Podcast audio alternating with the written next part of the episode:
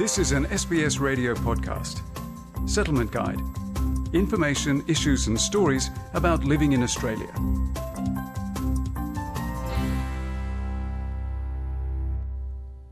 The Australian Government is introducing a new childcare package.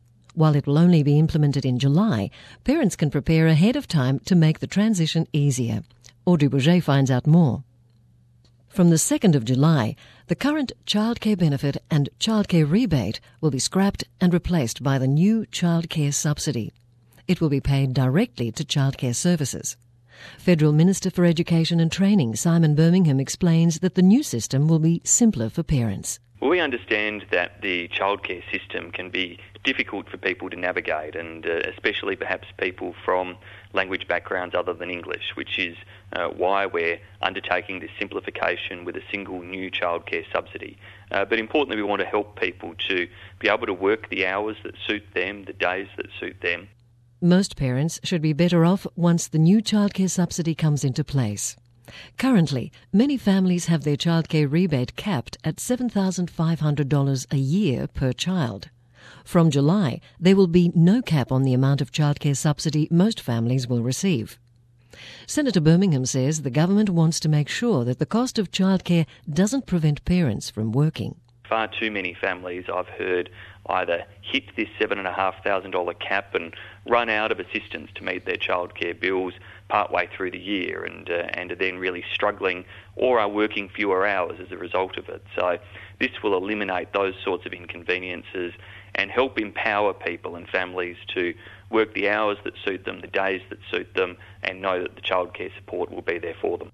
Samantha Page is the CEO of Early Childhood Australia.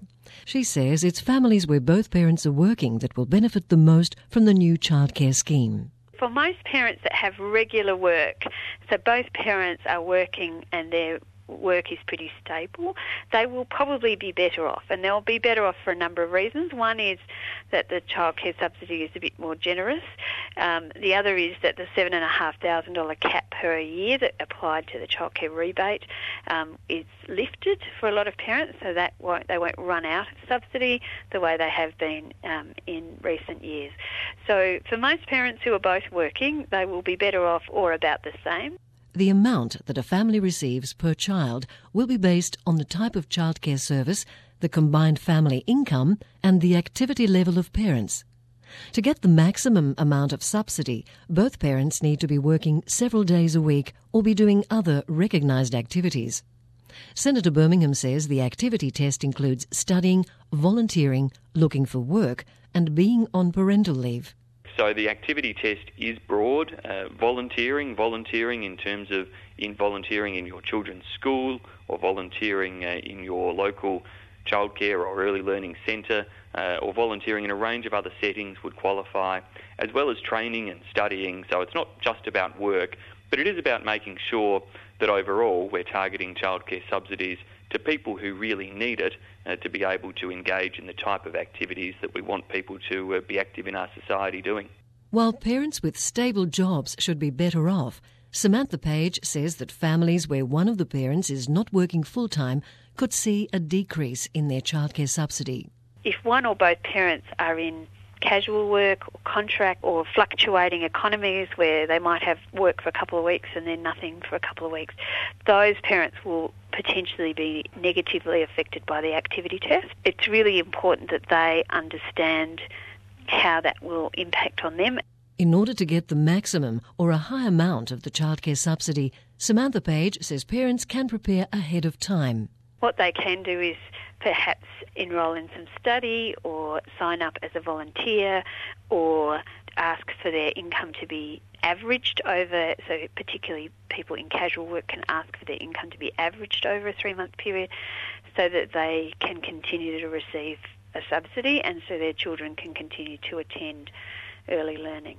If you're wondering how the changes will affect your family, Senator Birmingham explains that the government is providing an online estimator. Would encourage people to go online and uh, visit education.gov.au uh, forward slash childcare package Uh, that's uh, the great spot for people to get information about what it means for them. We have published an online estimator that people can look at uh, and see how it will impact particularly their family circumstances and in the vast majority of cases how much extra support their family is going to receive. He says that parents will receive more information shortly. They will receive further information over the coming weeks if they're currently already in the childcare system. They'll get information uh, from the government about the steps that they'll need to take ahead of July the 2nd to make sure all of their details and information are up to date so that it is a smooth and seamless transition for them into this new scheme of childcare support. To find out how the changes will affect your family and use the estimator, go online at education.gov.au slash childcare package. Feature prepared by Audrey Bourget, and for SBS, I'm Margarita Vasileva. This was an SBS radio podcast. For more settlement guide stories, visit sbs.com.au slash radio.